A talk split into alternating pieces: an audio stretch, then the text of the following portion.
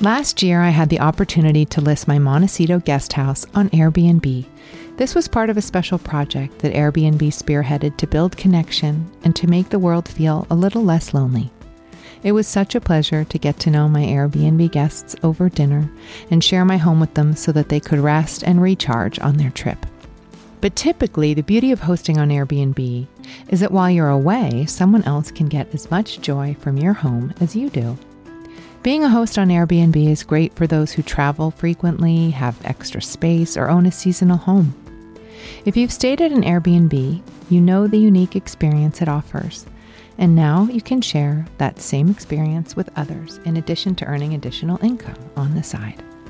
To learn more about hosting on Airbnb, head to airbnb.com/host.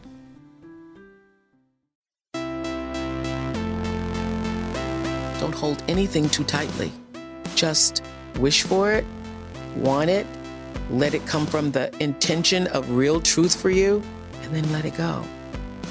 For me, our soul is like it's unbound, it's limitless, but we will use words to limit ourselves. When people stop believing that somebody's got your back or Superman's coming, we turn to ourselves, and that's where you become empowered. Courageous participation attracts positive things. I'm Gwyneth Paltrow, and this is the Goop Podcast, where we bring together thought leaders, scientists, healers, creatives, and seekers. I'm so grateful to be able to interview these bright minds and share their incredible wisdom with you. And I especially love listening to the conversations that are led by my brilliant co host and friend, Erica Chidi. Erica is the CEO and co founder of Loom, and she's been a part of the Goop family since the beginning days. We believe that simply asking questions and listening has the power to change the way we see the world. I'll let Erica fill you in on her guest today. Samantha Boardman is a psychologist who focuses on optimism, building resilience, and mental well being. She's also the author of a new book called Everyday Vitality Turning Stress into Strength. Today, Samantha teaches us the definition of vitality and reassures us that it's actually quite simple to cultivate. At its core, it's about being intentional about finding everyday things that uplift us. It's not just about seeing the upside of life, it's about putting it into practice. Samantha and I also talk about what happens when we start living with vitality, and she gives us guidance on how to start today. Okay, let's get to my chat with Samantha Boardman. How are you? I'm I'm pretty good. Between October and December, there's my birthday that happens in October, and then we unwind or wind into the holidays and the end of the year. So everything from October to December, January tends to be very introspective and reflective for me. So you're kind of catching me in the midst of a lot of, yeah, of a lot of um, reprisal, which is kind of like a nice thing. And I was really looking yeah. forward to talking to you today and, and just learning more about your practice and this really fantastic book that you've put together. Thank you. Wait, so did you just have a birthday then? Or I did. I did. I, my birthday was, thank you. It was on the 9th of October. Yes. It's so interesting that, you know, I was just talking to Katie Milkman, who wrote a wonderful book called How to Change. And and really like the science behind it and shows she's this is her research as well is about the fresh start effect and is how really, you know, when we, it's anticipating birthdays. Obviously, we know about New Year's, but you know, birthdays even might carry more weight for all of us in terms of making the changes that we want to, and just how can we even harness that motivation if there is something that somebody wants to change. And I think she was doing some work for Google at the time, and they were saying, well, we've got all these amazing programs for people, but no one's really doing it. So then, like, how could they be marketing it to employees, especially like around these birthdays. And I think especially around like those big, like they say it's not even just the decade birthdays. Sometimes it's like the 29, the 39. It's like the year before the decade too, that seems to have a lot of like excitement before and like motivation. But then sometimes, as you say, this kind of reflection period afterwards about like, I don't know, state of the union a little bit of like, what's going on? Where am I? You know, where am I going? And I think it's a really interesting period in therapy for all of us to like have these fresh start moments. And birthdays force it upon us and you know new year's but I, we actually probably could have them all the time. We just need to designate them that like every day is a fresh start. Yeah, I, I, really think that that idea of the designation is so important and really that containment of how do I approach something that I do every day, but imbue it with a sense of that freshness or in one way or another kind of reappropriate the relationship with the thing, which I think is so interesting in terms of what you're leaning into around turning stress into strength. Because I think when we think about stress at scale in our own lives, there is a banality to the stress. It's like these same things are just constantly creating, you know, a certain you know amount of activation and so you know that really leads me into kind of the first question that i wanted to ask you you know you you, you talk about a patient coming into a weekly session and and saying you know all we do is talk about the bad stuff in my life and you know i'm really curious if you could share a little bit about you know how that moment changed your thinking around you know how you practiced and how you interacted with your patients Thank you. You know, it was such a strange moment. I, you know, I had gone to medical school. I had learned to study everything that was wrong in the body. As a psychiatry resident, I'd learned to sort of discern everything that could be wrong in your mind. And I got really good at misery. I, you know, was good at making people a little bit less miserable and very symptom focused what's your chief complaint? How can we sort of remove some of these issues? How can we make whatever's bothering you less bothersome? And so I was so struck by this patient who I thought I was making some progress with that, you know, she was, she didn't qualify for a diagnosis of depression, but she was certainly far from thriving and she was overwhelmed, had a lot of young children, conflicts with her partner. It was just a lot going on in her life. And so when she came into my office for this regularly scheduled appointment, was like, you know what, I just dread coming here sometimes. I feel like all we ever do is talk about what's wrong. You know, I'm done. And I never saw her again. And she was done. And of course, I got incredibly defensive, you know, in that initial moment about it. Like, wait, you know, what is wrong? Clearly, there's something even more wrong than I realized, you know. But it was this wake up call for me, and that I had been so fixated on what was wrong that I hadn't shifted to figure out like what was right, what were her strengths, what did she enjoy doing, and how could I even help patients find wellness within their illness or even more broadly strength within their everyday stress. And it sort of spurred me to realize I, I had to learn more and i was not being a very good psychiatrist by only just shining this spotlight on symptoms and, and deficits and, and illness. And what could i focus on? These are these were human beings and people with full lives. And i know we would talk about that and talk about the richness and the uh, of their lives but i think the spotlight was on one thing and even her feeling obligated to vent to me i thought was so you know there was something i was clearly doing wrong there when i was asking her to kind of have this venting session in there and so I, when i got this degree in a master's degree in applied positive psychology and we studied resilience, which was a word I had not heard in medical school or psychiatry residency. We I studied optimism. We studied post-traumatic growth. You know, essentially the opposite of a lot of the, the ways I had been trained. And I really think of myself today as a positive psychiatrist, not to in any way sort of sweep under the rug what's bothering somebody, but also trying to look at actually what makes them feel whole. And I think pathology and pathogenesis is what had been my training and my practice. And I really wanted to go towards salutogenesis, which was really the creation of health. And I feel like you, it's a, not a either or, you can do both and. Last year, I had the opportunity to list my Montecito guest house on Airbnb. This was part of a special project that Airbnb spearheaded to build connection and to make the world feel a little less lonely. It was such a pleasure to get to know my Airbnb guests over dinner and share my home with them so that they could rest and recharge on their trip. But typically, the beauty of hosting on Airbnb is that while you're away, someone else can get as much joy from your home as you do. Being a host on Airbnb is great for those who travel frequently, have extra space, or own a seasonal home. If you've stayed at an Airbnb, you know the unique experience it offers and now you can share that same experience with others in addition to earning additional income on the side. To learn more about hosting on Airbnb, head to airbnb.com/host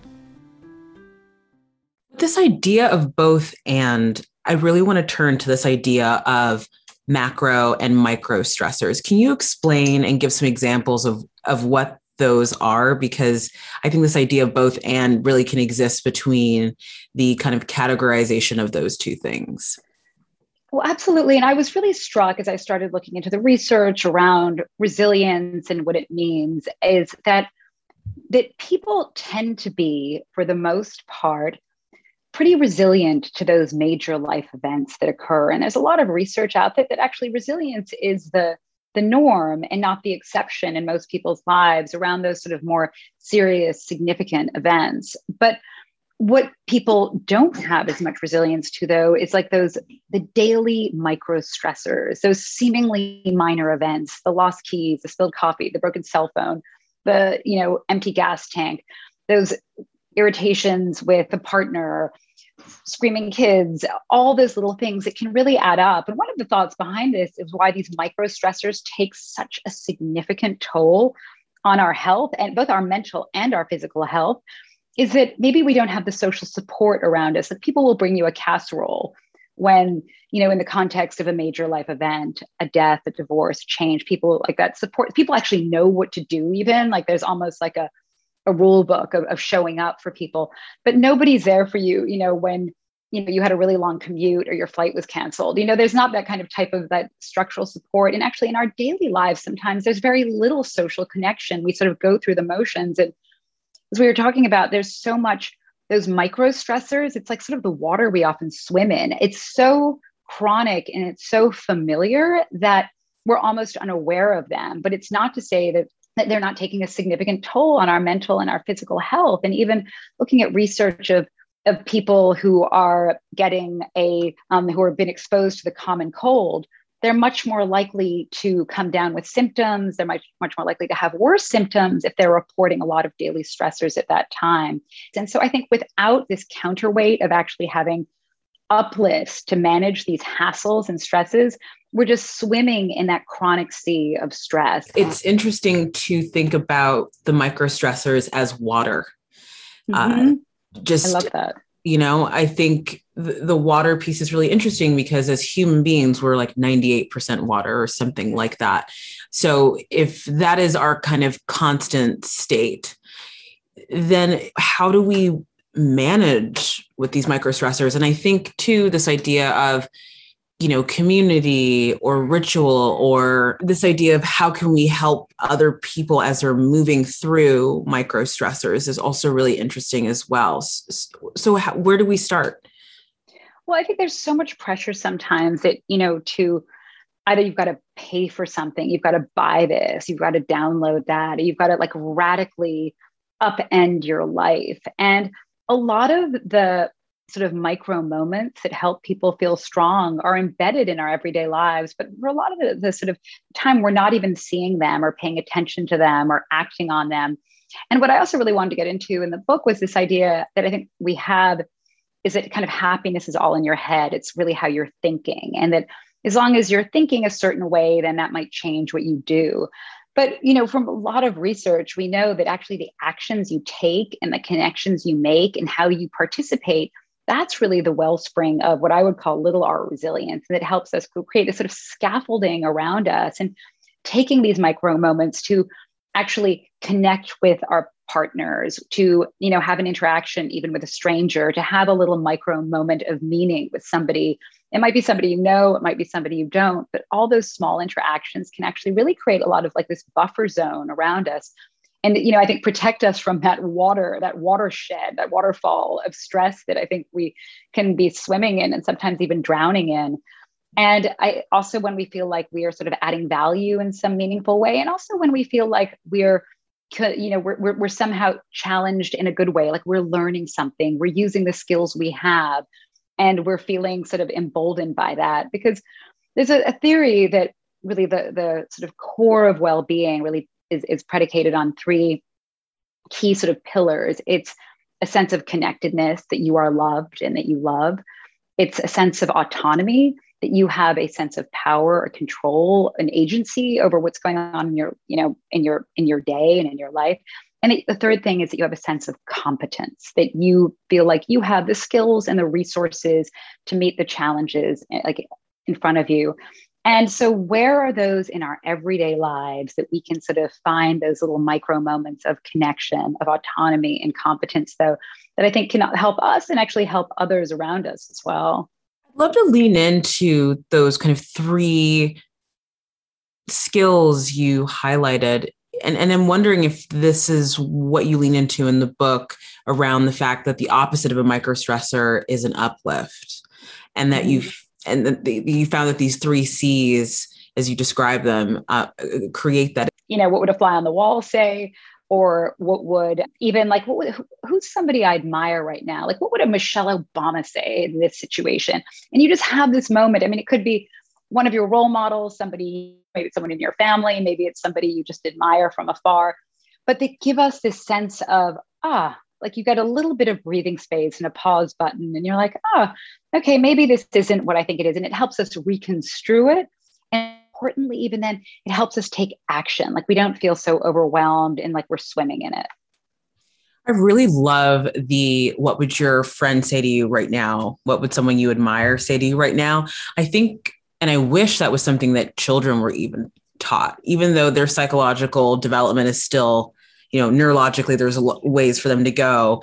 But i think learning that from a young age that kind of like inner voice almost like in shakespeare like the soliloquy you know like starting to just talk to yourself i think is so important. And um i think is not something that we really spend a lot of time in our culture like supporting but that but that inner speak is really profound and it definitely has been something i've used over the years not necessarily understanding kind of the causal link from that to say vitality or you know de-stressor but i think you know i think as someone living in a black body and moving through a lot of complex experiences having to constantly you know scan for threat and validate all these different things you do begin to have that kind of like inner dialogue because sometimes there isn't someone else that you can really go to to metabolize the stress with. So you have to kind of begin to develop that inwardly.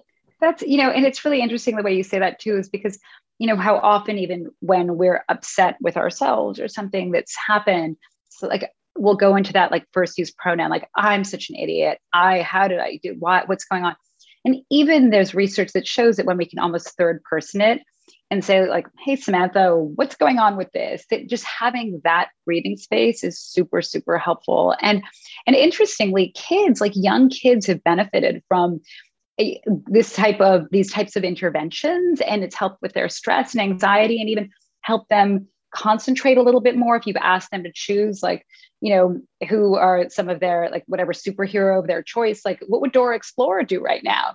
That even you know or some like cartoon like that. It's like ah well she would probably keep working on this you know? So even for them it has been helpful. So i find that to be you know these these really accessible ways for i think you know young people for young kids to just help us lift us out of that self immersion that i think sometimes it's sort of green lighted by what we're telling people like feel all this pain. And i'm a big i might be a positive psychiatrist but i'm actually like a big believer in negative emotion we've got to use them and learn from them. These are data points. Like this is these are very important. And there's actually interesting research there that shows us that when we can really pinpoint that that what we're feeling when we're upset like what exactly be as precise as you can with your language here. Like what exactly are you feeling? Are you feeling disheartened? Are you feeling frustrated? Rather than bad good because i think we often have this kind of binary sense of like oh everything's good or it's bad i'm happy or i'm sad but actually being able to hold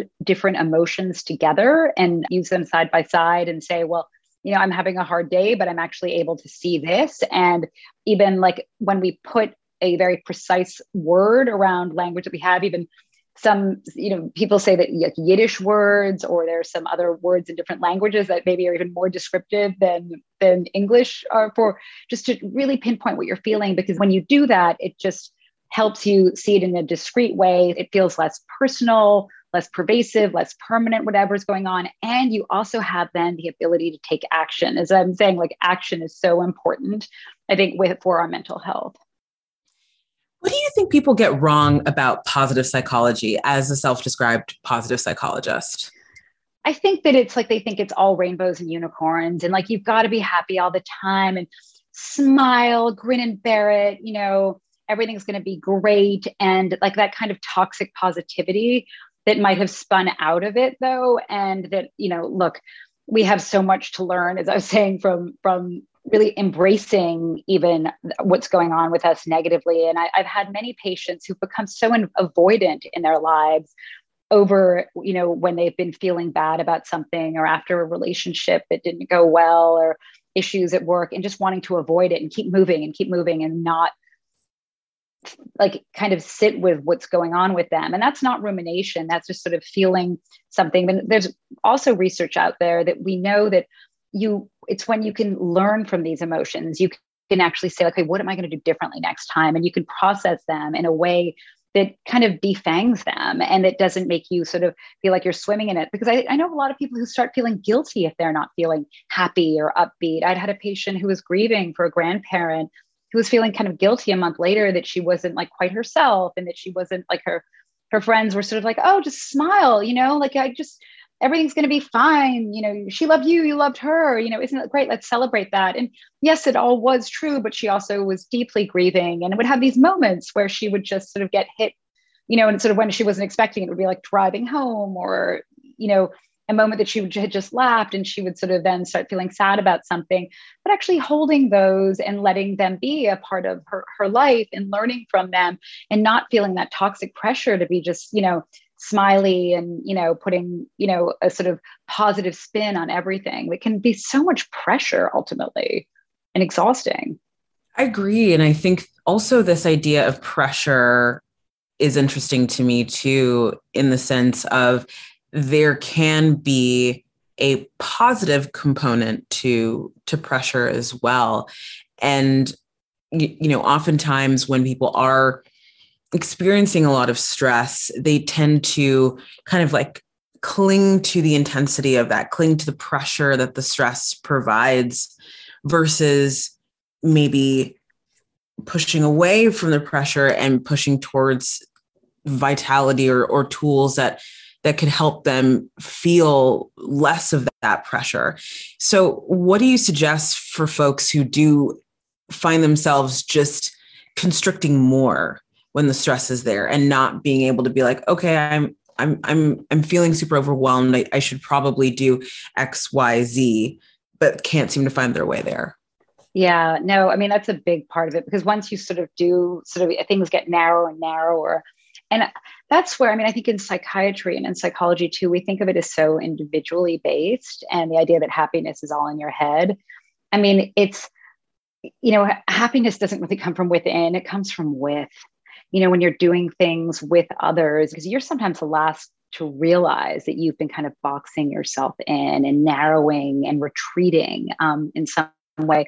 And it's when you have at least like built in support mechanisms that, you know, every Friday at 6 30 at night, like you're going to go and like meet your friend. You're going to go and like see her at 11 o'clock. You're going to, and, and you you completely want to cancel and say, oh, I'm not going to do it tonight, but you're going to feel really bad and she's not going to let you do it it's like that kind of those types of even we, we know from research that when we have activities that we do with somebody else that we feel more obligated you know to do it's, it's different than this like oh maybe i'll show up maybe i won't. When you are it's sort of that positive pressure to show up for somebody. And there is i mean to your point as well about stress like not all stress is bad either. You know there is positive stress. Sometimes i think when we're stressed a little bit stressed out we're at the we're really kind of at our peak performance in many different ways. And so where is that positive stress? And usually it's you know when also you're able to kind of turn it off you're able to sort of maybe be in one domain you can be sort of stressed out but then you can go home you can have fun you can not you can sort of shut down that part of your brain. And actually probably then you, when you return back to whatever's stressing you you can like you'll, you'll still you'll actually be revitalized in a way that you weren't. But you know, I, I, think for people though to have the sort of those built-in mechanisms, because it's usually somebody who's going to say to you, or even maybe a colleague or somebody like you are clearly like snapping at me. Sometimes you're the last to know that you realize that even that you're not like sleeping well, you're not eating well, you're not taking care of yourself in some way, and you're irritable. That it's often the people closest to you. And I think when you're all on alert for each other and you have this sense of community that, like, wait, I'm not going to let you cancel. Like, Erica, you don't want to have drinks with me. To, like, you know, I'm showing up at your house. We're going to go. You know, and so I think when you have those obligations built into it, like in a good way. I mean, so it's not pressure like to do more, but actually you have those social connections built into your in, into the structure of your week and even the structure of your day. Like, oh, I'm going to call this person at that time, and no matter what, you're going to pick up the phone and do it. And if they don't hear from you, they're going to call you instead. That those are the kinds of I think ways that we can we, we need to think about in the context of our mental health because it can't just be on us. It can't just be on the individual. It has to be in our connections and our social interactions and in our communities that we're caring about each other you know? It's so true. And i think this idea of community around the vitality is so important. And it's something else that i i wanted to dig in on a little bit with you this idea of okay you are paying attention to your own vitality. You are tapping into you know your capacity to you know uplift yourself and and and find that spaciousness right? How do you help kind of permeate that into your community or into your relationships? You know because it's one thing when you're like i'm figuring something out or I figured something out about how to take care of myself. And then you know you have a conversation with your sister-in-law and it's just like that's gone out the window for that conversation you know? So what is that kind of you know how does the exchange work? Like how do we like pass this on? Or is it something that we are just doing for ourselves and it has this like net effect that ends up happening because we're in practice with it think, you know, Roy Baumeister had said that, you know, having like personal relationships and that sense of belonging is really having frequent positive interactions with people you that you care deeply about and who also care about you. You know, see, because you can imagine having frequent interactions with someone who you don't really care about or who, who doesn't care about you. But so how do you really have both? And the, the key here is is to be like deliberate and intentional about those interactions. Like when you're in the presence of your partner you know it is giving them your full attention being fully present even like the it's really hard to laugh. Like i love a cat video more than anybody too but like when you're laughing in the presence of somebody else there's nothing better. But to laugh together you need to both be paying attention. Like you have to both be watching the same thing or, or having the shared moment where you're laughing at the funny thing the dog did or whatever that is. If you're looking down at your phone you won't do it. And so i think somebody had said like this the greatest challenge to modern relationships is to be more interesting than the other person's cell phone. And i think there's probably some real truth in that is how how do we actually make the most of the time that we spend together? And it's not just that sense of feeling loved it's providing felt love for the other person and people in your life which might not be so explicit. It's that invisible support that you're giving. It's those little micro moments of connection. It's filling up the car with gas you know, knowing that they're going to need it in the morning.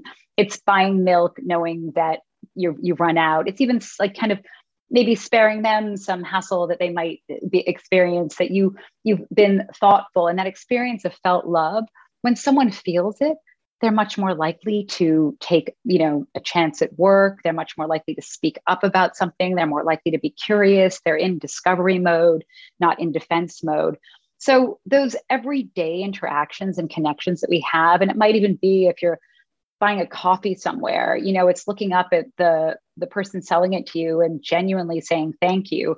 It's having these little sort of micro moments of positivity. If it's holding the door for somebody, you don't have to grow off and join a Peace Corps, but where are those little micro moments that maybe we're, we're missing a lot of them when we're not present and we're not giving somebody else like the gift of our presence and we're holding back. And I think there are many opportunities in our everyday lives to feel connected, to feel appreciated, and to provide a sense of appreciation for, you know, the presence of somebody else, just to even say, hey, thank you. Apparently, one study showed that all too often we keep gratitude to ourselves. Like we think that especially the people we work with or live with, like they already know, or oh, it's too awkward if I even like write something, they'll roll their eyes, or I won't be able to find the right words to, to articulate what I'm trying to say.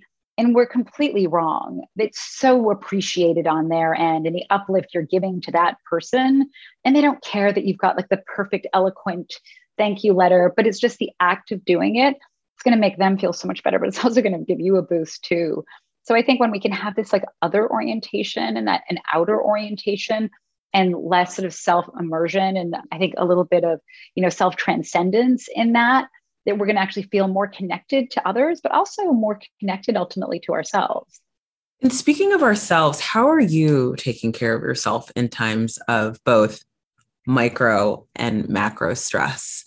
You know, a lot of it is is for, for me like i think my my tendency is to retreat and to self immerse and to do a lot of those things that i was saying are not a good idea. And so how i have learned in many ways to actually override them. And i think there was a lot of pressure on on, on me and on you know people of my age too like you've got to go and find yourself.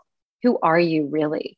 You know and this idea that i've really let go of of perfection or that there is some true me beneath all of this. And i was really interested in this idea of like authenticity like what does it really mean to be authentic and that actually like most of us feel more authentic when we're getting closer to the the, the version of ourselves that we we want to be and I think even when we're maybe that goes back to what we were talking about of when you're sort of thinking, what would somebody I admire do do in this moment?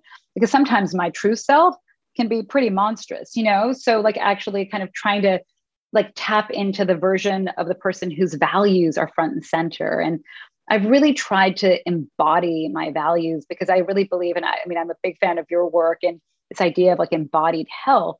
But when you are embodying what you care about and what matters to you in your everyday life, and that how you spend your time overlaps significantly with what you care about deeply and what you stand for, that you're going to feel much more fortified. I had a lot of patients who were really, you know, super anxious and stressed out. I mean, they still are politically and, you know, but leading up to the election too. And, and they but they weren't connected and what became true to me in one way to help was that they they didn't really know what was going on locally or you know in their community but they were enraged about what was happening on the national level.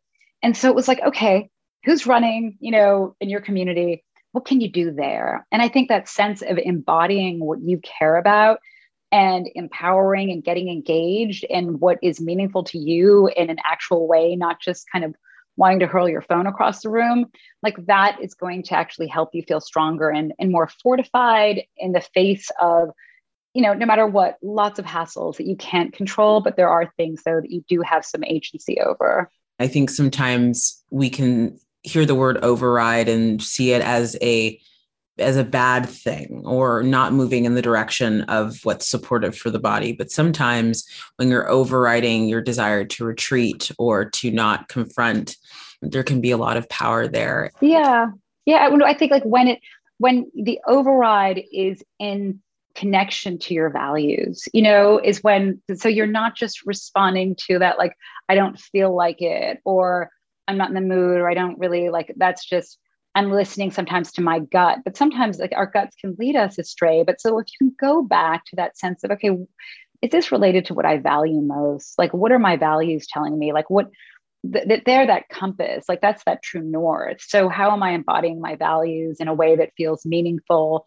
That I'm going to even look back and be like, oh, I'm so glad that I did that. Because for a lot of us, it's kind of Groundhog Day a lot of the time. You know, like a lot of the stuff that makes us feel strong are the ones that we're the like of, of the actions that we're like the least likely to take because they they require some energy they require some effort you know even if it's something physical like maybe going to the gym but you know i've one way to sort of even i think help override that sometimes is make that a little bit less effortful if it's lower the activation energy. So i have a patient who always like she like puts a jog bra on in the morning whatever she's going to go to the gym in the afternoon like just to make it a little bit easier to do that thing that she wants to do. Another one who works at like a volunteer organization like she just she does it with a friend because she doesn't want to flake out. Like that that's why she's like no if she doesn't show up she's going to just feel awful about it so how can we kind of build in the overrides that aren't making us feel like we're betraying what we care about you know but i think that actually make us feel ultimately more authentic i have loved this conversation with you i feel like there are so many unlocks and very clear clear tools to just start to make some small incremental change. And I find myself really thinking about this idea of micro moments and really trying to think, even as I move into my day, the rest of my day to day, like where can I be engaging more at the micro level? Oftentimes, we keep a lot of gratitude to ourselves and not really bring that forward to others. And so, in the spirit of that, I want to say thank you so much for your time and for your intelligence and just the effort of bringing bringing a book into the world and and giving us more support for such an incredibly expansive and challenging time that so many of us are going through as we just figure out how to do all of this again. It's all really hard but you know i, I think listening to, to, you and all the amazing work that you're doing too is just these little flickers of light that sort of like oh yeah and those moments of delight and it's truly been a delight speaking to you and thank you so much for your generosity. Thank you, thank you. Thanks for tuning into my conversation today with Samantha Boardman. For more on Samantha, head to her website, positiveprescription.com, and make sure to get a copy of her book, Everyday Vitality. Thanks again for tuning in. This has been a presentation of Cadence 13 Studios. I hope you'll listen, follow, rate, and review all of our episodes, which are available for free on Apple Podcasts, Spotify, Audacy, or wherever you get your podcasts. Thanks for listening to the Goop Podcast.